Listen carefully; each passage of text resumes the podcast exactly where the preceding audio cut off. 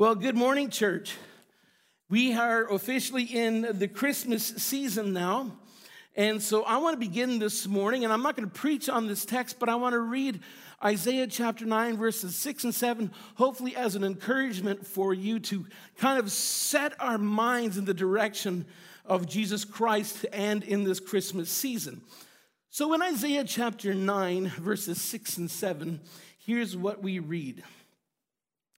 For unto us a child is born, to us a son is given, and the government shall be upon his shoulder, and his name shall be called Wonderful Counselor, Mighty God, Everlasting Father, Prince of Peace. Of the increase of his government and of peace, there will be no end on the throne of David and over his kingdom to establish it and to uphold it with justice and with righteousness from this time forth and forevermore. The zeal of the Lord of hosts will do this. Lord, even now, again, in just in this short passage, as we're reminded of the promise of the coming of Jesus Christ, even thousands of years ago, and the hope that he brings. I pray, Lord, that it would be true even for us now today. So, Lord, as we look to the Son this morning, fill our hearts with your praise. In Jesus' name, amen. Well, we've entered into the Advent season. And for those who may not be familiar with that term, it's an old Latin term referring to the arrival of a notable person, thing, or event. And when we as Christians speak of Advent or the Advent season, we're referring to the first coming of Jesus Christ when he was born as a baby. But it doesn't end there for us because we also look forward to the time when he is coming again. And we look forward to that with great and with great anticipation, not with fear, but with a longing to see Jesus come. And you know, there has never been a more notable arrival in the history of the world than the arrival of Jesus Christ. And yes, we know we're not, we don't know exactly when Christ was born, and we have the constant argument whether it was in December or some other time, and we don't know. But it's really irrelevant, isn't it? It really is. We have the opportunity in the month of December as a special time where we get a magnified opportunity to focus on the person and the work of Jesus Christ. It's a season like no other in the rest of the year where we get to spend an entire month talking about Jesus and even TV shows and radio announcements and Christmas songs on the radio talk about Jesus Christ. And so we have this golden opportunity to kind of capitalize on it. And so, even so, here for us in Redemption St. Thomas, for the month of December, our sermon series is simply entitled Behold Him. And that's what we want to do today. We want to behold Jesus. In fact, we want to do that this whole month long. Now, having said that, here at Redemption, we're actually very careful uh, not to separate our preaching from the person and the work of Jesus Christ. Because apart from Jesus, there's no gospel to be preached. Apart from Jesus, there's no hope to cling to for the future. And without the gospel of Jesus Christ, there is no peace to be had with God. And so we dare not preach the word of God apart from Jesus Christ. And this is why we make so much of Jesus Christ here. And this is why Christians all over the world worship Jesus. And so the best way for us to spend our time is to spend time meditating upon and thinking upon the person and the work of Jesus. Now, when I talk about meditating, I'm not talking about just a few momentary thoughts spent thinking about him, but actually an intentional time set aside where we want to understand who he is and what he has done and, and how that correlates with our lives. And so we do this, we, when we meditate upon Jesus Christ, we do it through the lens of the Word of God so that we have a right and accurate understanding of, of, of who Jesus Christ is and how He, as a person and as the God that He is, how He impacts every facet of our lives. Now, we can spend a lot of time meditating and thinking about a lot of different things. And there's a lot of things in our present day and age right now that are really fighting for your mind, right? To, to have to consume your mind with this or with that. And, and I don't have to list any. And in fact, I don't want to list any because some of these words just want to make us gag already because we don't want to hear them anymore. But they consume our minds, right? They really do. But listen, nothing will be more profitable or have a greater impact. Nothing will be more beneficial for us than time spent meditating upon Jesus Christ. Again, not the momentary thoughts, but the intentional time spent learning who He is and how He impacts our lives. And so this month, I hope that our sermon series will serve to encourage you as we look to Jesus and behold him. It's a topical series. We don't do a whole lot of topical preaching around here, yet it is rooted in the Word of God. And so we're going to start this sermon series by looking at the preeminence of Jesus Christ. Now, what do we mean by preeminence? The, the word means to, um, is the quality of being superior to anything or anyone else, to, to be without equal or comparison. That's who Jesus Christ is. He is above all, He is without equality in the sense that none of us can be compared to Him. He is without equal and I hope to show you that over the next month, how the person and the work of Jesus, his preeminence, impacts and affects every part of our life.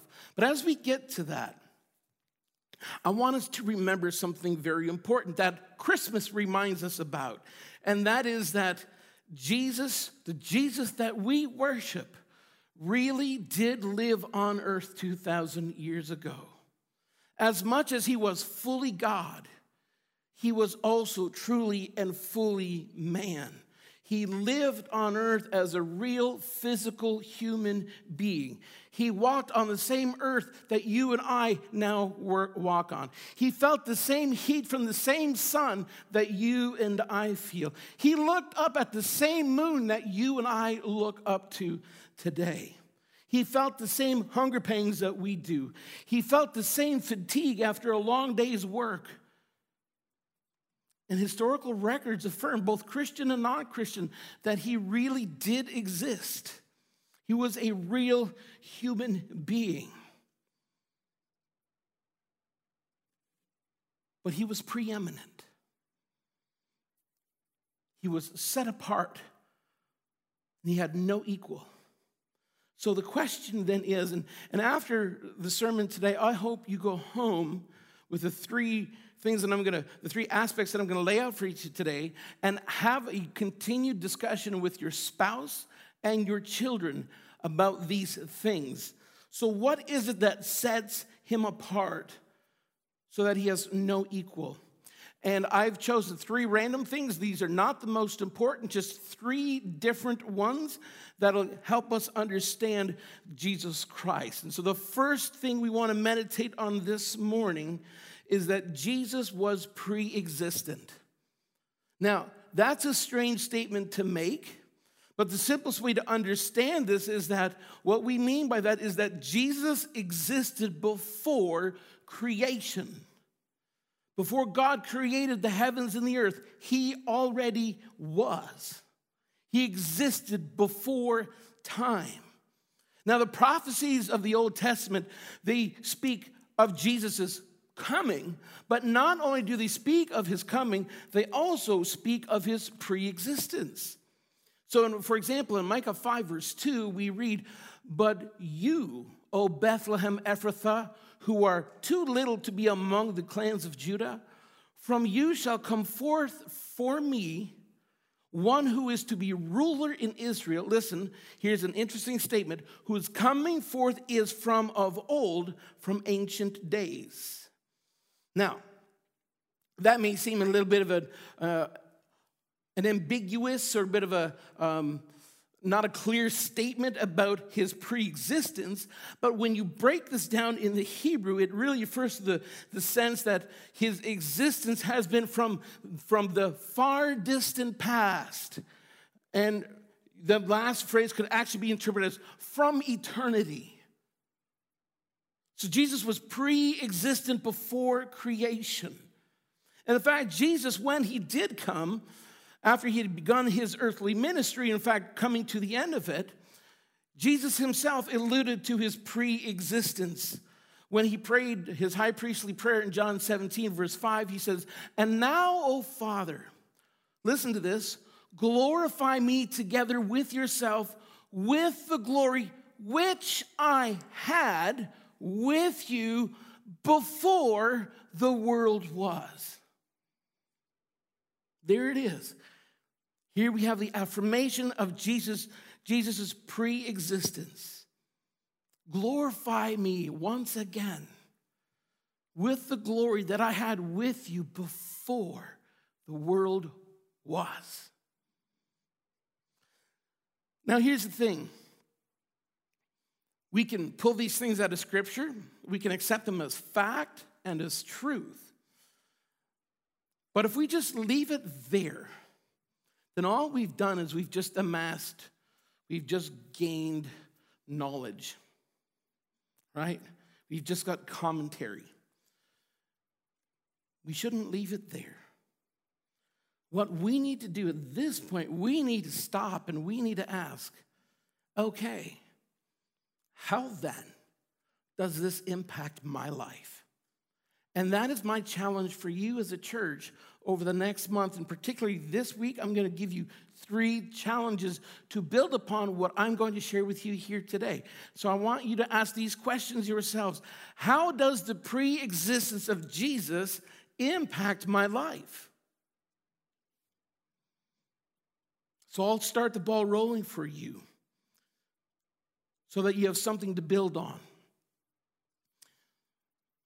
Jesus' pre existence impacts my life because it helps me understand that although he was fully human and tempted like I am in all things, yet without sin, he is not like me.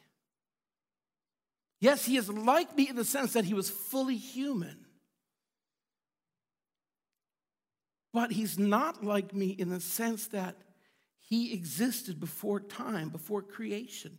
He was not subject to creation like you and I are. He was not limited to time. He already was. So, because of that, when we see that He existed and that He is not subject to the rules of creation, so to speak, because He existed outside of that and before that, it helps me understand that He is God. Now, let's keep building on this. This is meditation. It helps me understand that when He came to earth, and he became human, that when he did that, he was the visible image of the character of God. That's why his pre existence is important, why we need to meditate upon this and find out how this impacts my life. In fact, in Hebrews 1, verse 3, we read that he is the radiance of the glory of God, the exact imprint of his nature. So if you want to know what God is like, look to Jesus. And there you will see the character of God physically lived out, the character and the nature of God. See, we have this tendency, we look to the, when we read the Old Testament, we read about God, we, we can come away with this concept of a far distant God who demands respect, demands worship, and is an angry God. But that's not the case, that's not true. When Jesus came to earth, we saw the full expression of the character and the nature of God. And what that then does, the way that impacts my life, knowing that he pre existed, which makes him God, this then also makes him trustworthy and therefore must be believed, must be believed. You see, Hebrews 13, verse 8 tells us that Jesus Christ is the same yesterday, today, and forever. He is God in the flesh. He is the nature or the character of God expressed. And when we look at the life of Jesus, when we look at the conduct of Jesus, when we look at the character of Jesus, and we understand that that is the character of God, that's an encouraging God to believe in when we see his character the way we see it in him. And so, this is just the beginning when we think of Jesus Christ and how his, his pre existence impacts my life. And hopefully, you'll continue that conversation at home. Now, I want to give you a second aspect that makes Jesus preeminent, and that is his eternality, that he is eternal. That's my second point. Jesus is eternal. Now, you might think, wait a minute, isn't that the same thing as saying that he pre existed? Well, what this does when we move from the word pre existence to him being eternal, it broadens the scope of his preeminence. See, it's important to recognize that he pre existed to help us understand that he was not created. You see, there, it's important because there is a belief out there, many people hold this belief that Jesus was created and only came into existence when he was born by the Virgin Mary. But that's not the case. He pre existed creation. He existed before creation came into being. He already was. And what's more, now we see in his eternality that he will always be because he's always been. In fact, in John chapter 1, verses 1 and 2, we read that, listen, the wording is important here. In the beginning was the Word, right? So, in the beginning, meaning from the time creation came into being, the Word already was. Okay? Follow this. In the beginning was the Word, and the Word was with God. And then he keeps building on this and he says, and the Word was God. And he was with God in the beginning. So the idea is that he was already there. Now we know that it's speaking of Jesus because when we go down to John 1, verse 14, we read there, it says there that, and the Word became flesh and dwelt among us and we have seen his glory, the glory of the only Son from the Father, full of grace and truth. So you see, he already existed, he's always been there. And then we go down to John 8 58, and we read that Jesus said to them, Most assuredly, I say to you, before Abraham was, I am. And that's an important statement. That, that, those two words there, I am, really help us understand that he didn't just have a beginning, because there was no beginning. He does, there's no end to him, because he always is. He is, I am. He is eternal. He lives outside of time, so to speak. That's important for us to acknowledge. So, yes, we recognize that not only did he pre exist creation, he always was and he always will because he always is. But then let's ask this question again as we meditate upon the person of Jesus Christ knowing that he's eternal, not just pre existent, but knowing that he's eternal, how does that impact my life today? How does that impact my life with everything that's going on? And I think we need to approach this one through the lens of the gospel. Now, if you're not a Christian and you're not sure what we mean by the gospel, I'll give it to you in a nutshell. The gospel is the good news that Jesus Christ came to earth laid down his life to die for your sins, to pay for your sins, which you couldn't pay for yourselves. And when you come to faith in Jesus Christ, you receive the forgiveness of your sins. and you're raised with Jesus to newness of life, and He gives you eternal life, and He reconciles you with God, and you become a child of God. That's the gospel in a nutshell, and it's only available to you through faith. So let's look at this through the lens of the gospel. How does Jesus' eternality impact my life? And when we think of this, as I've just stated, through the lens of the gospel, because of the work of Jesus Christ, we can look at verses such as 1 John 5 11, where we read, And this is the testimony that God has given us eternal life. Okay, mark that. God has given us eternal life, and this life is in his Son. These are incredible statements here. Again, meditating upon this, when we are born again, and that's what I mean, when we come to faith in Jesus Christ, He causes us to be born again. And that's only by faith in Jesus. When that happens, God gives us eternal life. And when we look at this verse here, He gives us the life that is in His Son. So follow this. God hasn't just given you some form of eternal life. He's given you the very life of Jesus Christ. The very life, and words fall short because Jesus is life, but the very life that is within Jesus that makes him eternal, God has given to you. It's in you. If you come to faith in Christ, you have eternal life, the very life that is in Jesus Christ. Think about what that means for you. Will Jesus ever end? Will he ever die? Will he ever not be alive? And the answer is no, because we already saw that death could not keep him. What does that mean for you? You have the very life of Christ in you. There's no beginning to it and there's no end. But God has lifted you up and put you into that life.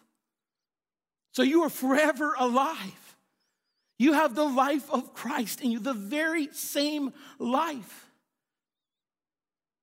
And that means you cannot die and remain dead. It can't happen because you've been joined with Jesus. The only way that you could die and remain dead, the only way you could lose your salvation, lose your eternal life, is that God would have to take eternal life away from Jesus Christ. And that's not possible because Jesus is eternal life. So, therefore, because Jesus is life, you have life forever. Forever.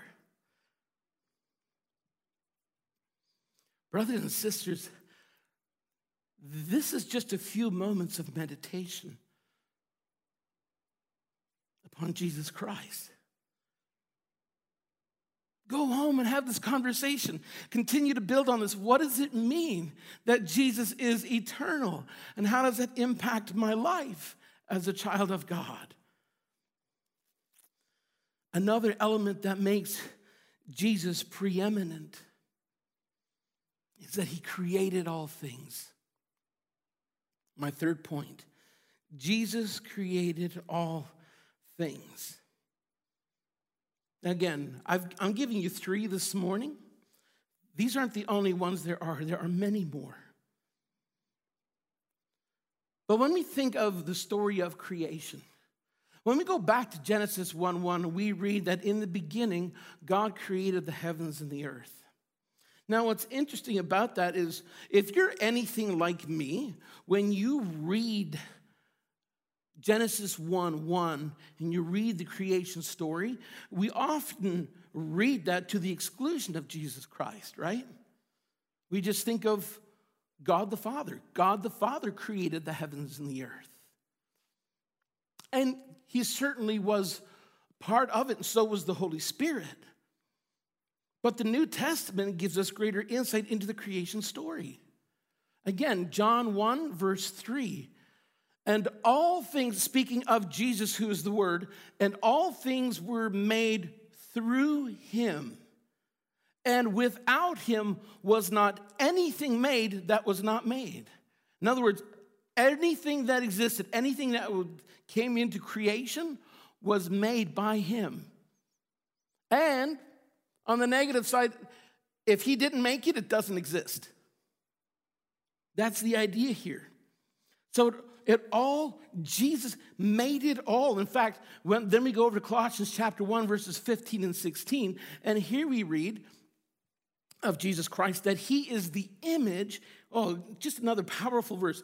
He is the image of the invisible God. We already looked at that. He's the firstborn over all creation. And here's where we pause. We go, wait a minute. Here it says that he's the firstborn. What does that mean? And what this is speaking about is not that he was the first one created, but it's speaking of his preeminence. It's speaking as his position as the child of God, as the first son of God, as the part of the triune Godhead, right? It's talking about his position. And it's not actually implying that he was created just talking about his position within the Godhead and within the family of God. And then he goes on and says, Listen, he is the image of the invisible God. He is the firstborn over all creation. For by him all things were created that are in heaven and that are on earth, visible and invisible, whether thrones or dominions or principalities or power, powers. All things were created through him and for him. Okay. You know, I'm going to ask the same question again, and you can already begin to build your answers. That will be even different than mine or just more inclusive, if you will. But what we see here is that everything that exists in any dimension, whether it's physical or supernatural, was created by Jesus. And what's more, we read that it was created for him. So now that we see that Jesus created all things and we see why they were created, now we need to ask this question again as we meditate upon this. How does the fact that Jesus created everything, how does that impact my life today?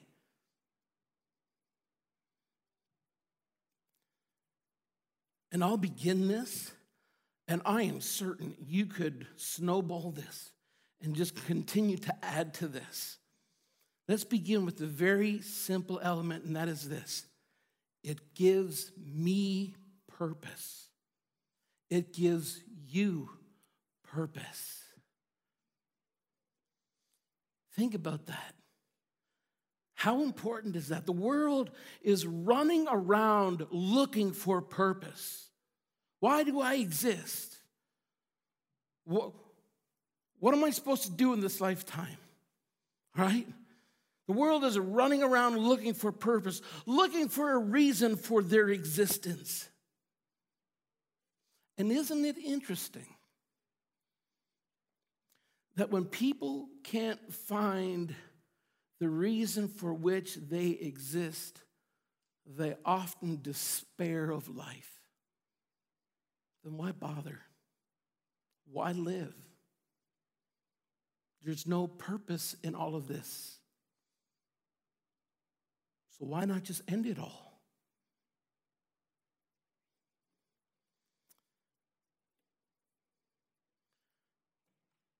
But we know more, we know better.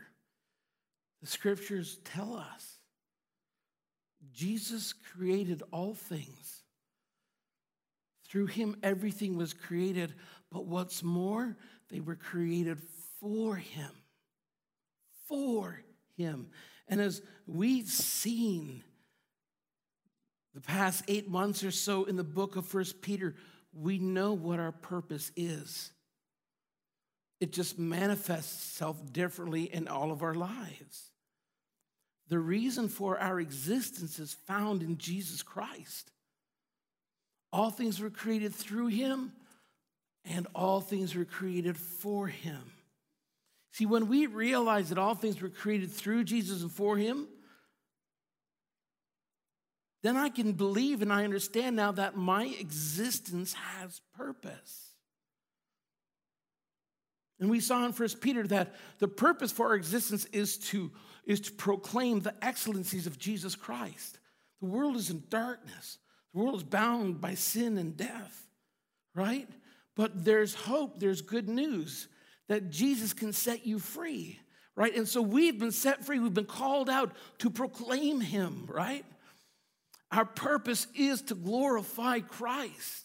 There, there's no greater purpose. And a lot of people say, yeah, yeah, I know my purpose is to glorify Christ, but what's my reason? Why do I exist? That's it. See, we overrun this because we've bought the lie from the world that somehow some other element in this world is your reason, your purpose for existence. What difference are you making in the world? And so people find, well, what, what do I do? You know, humanitarian efforts, so we run across the world. Where I'm a philanthropist, whatever. We go across the world looking to feel fulfilled, to, to find our purpose. And it's right here. It's right here. God is saying, here's your purpose right here. And yes, He may call some to the mission field, and the others He may call to the factory. The others He may call to work as a janitor. The others He may call to work in a hotel or to run a business or to be a trucker. God has called us to the arena in which we're in so that in that arena, we might make Jesus Christ known.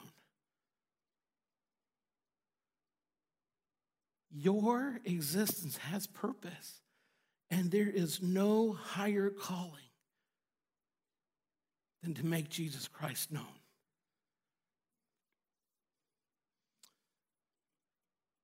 Now, I have one more element that I had that I'd put down as I was thinking through this myself.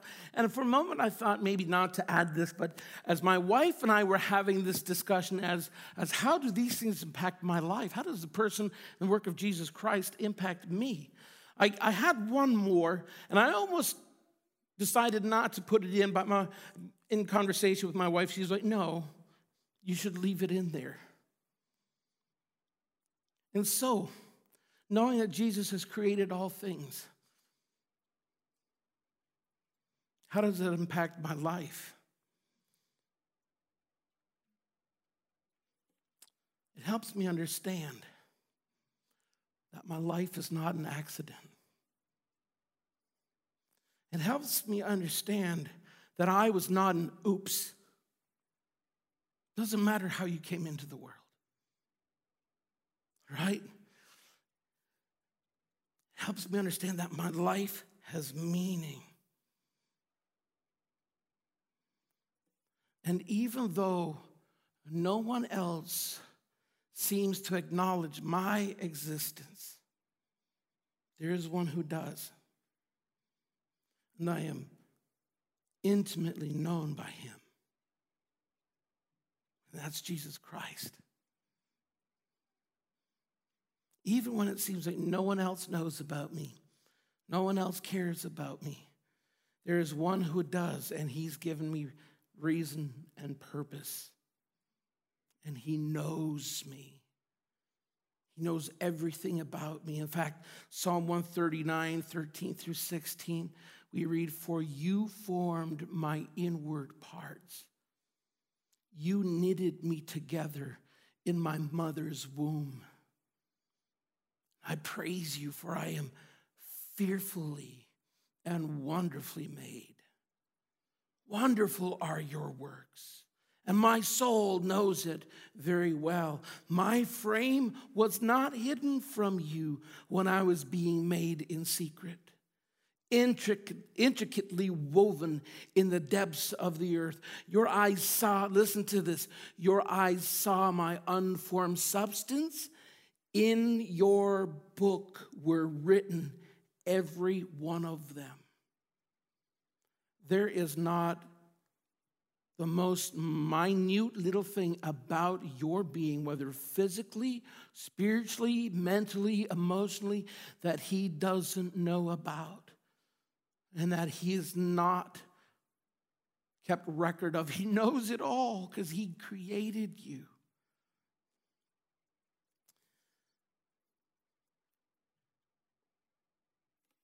I don't think it has entered into our minds how deeply every aspect of our lives are intertwined with the purposes of Jesus Christ.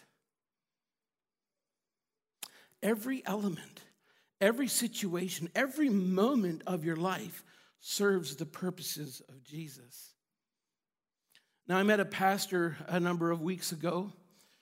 He had flown in from Alberta, and I have foot and mouth disease. And so when I think something, it needs to come out. And that's not always a good thing.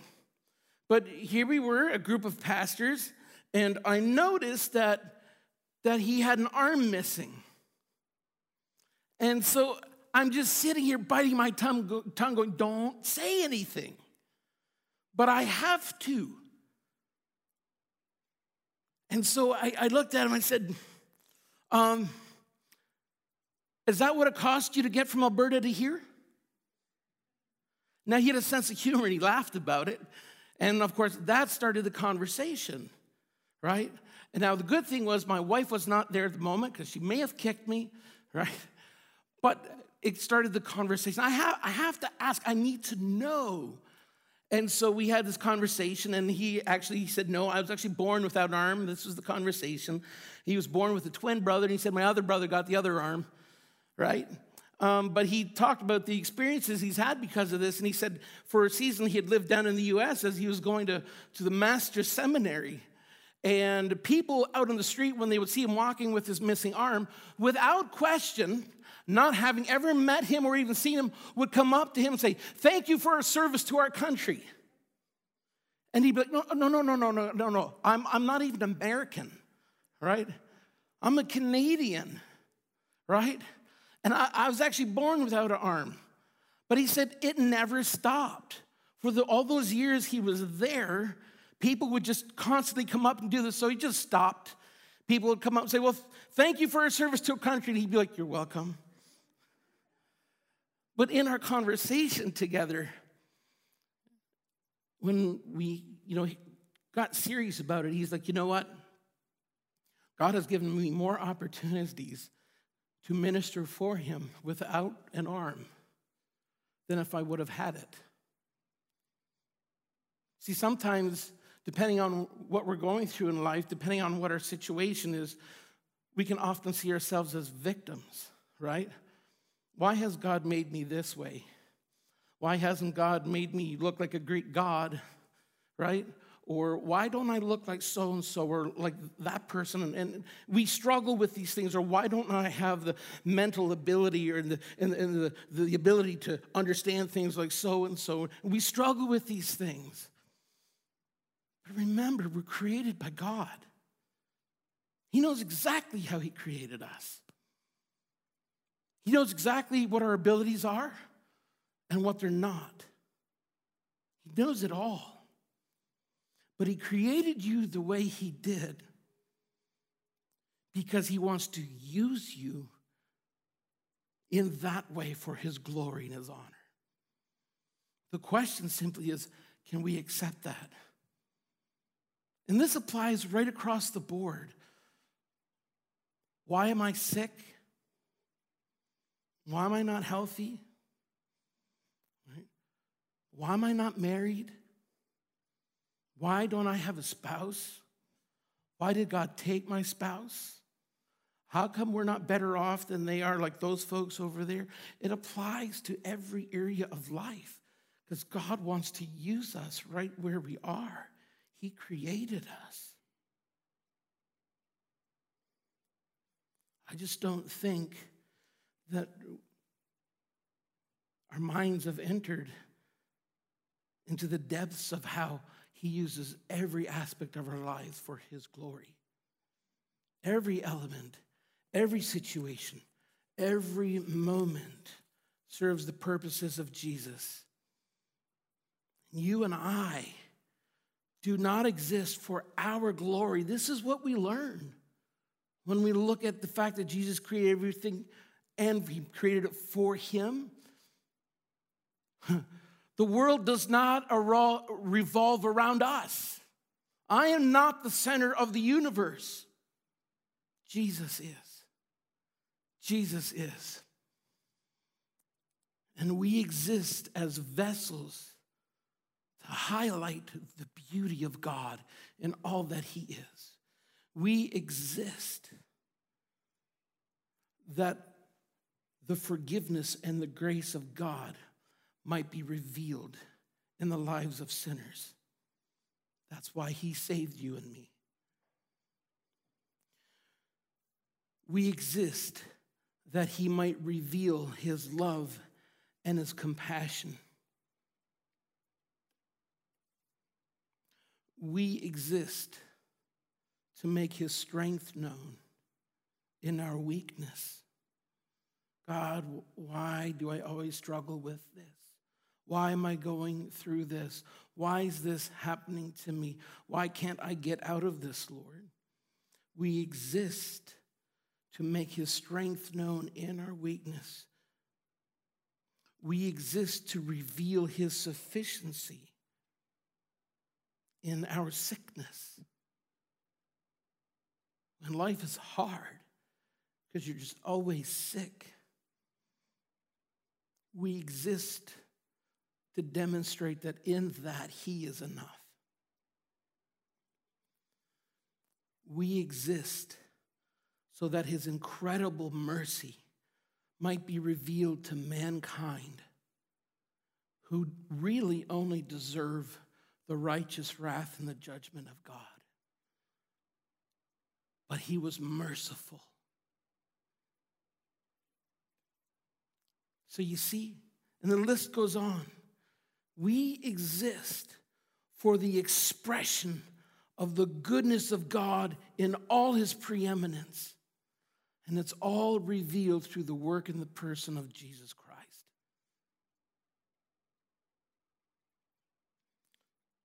So, as we celebrate Christmas,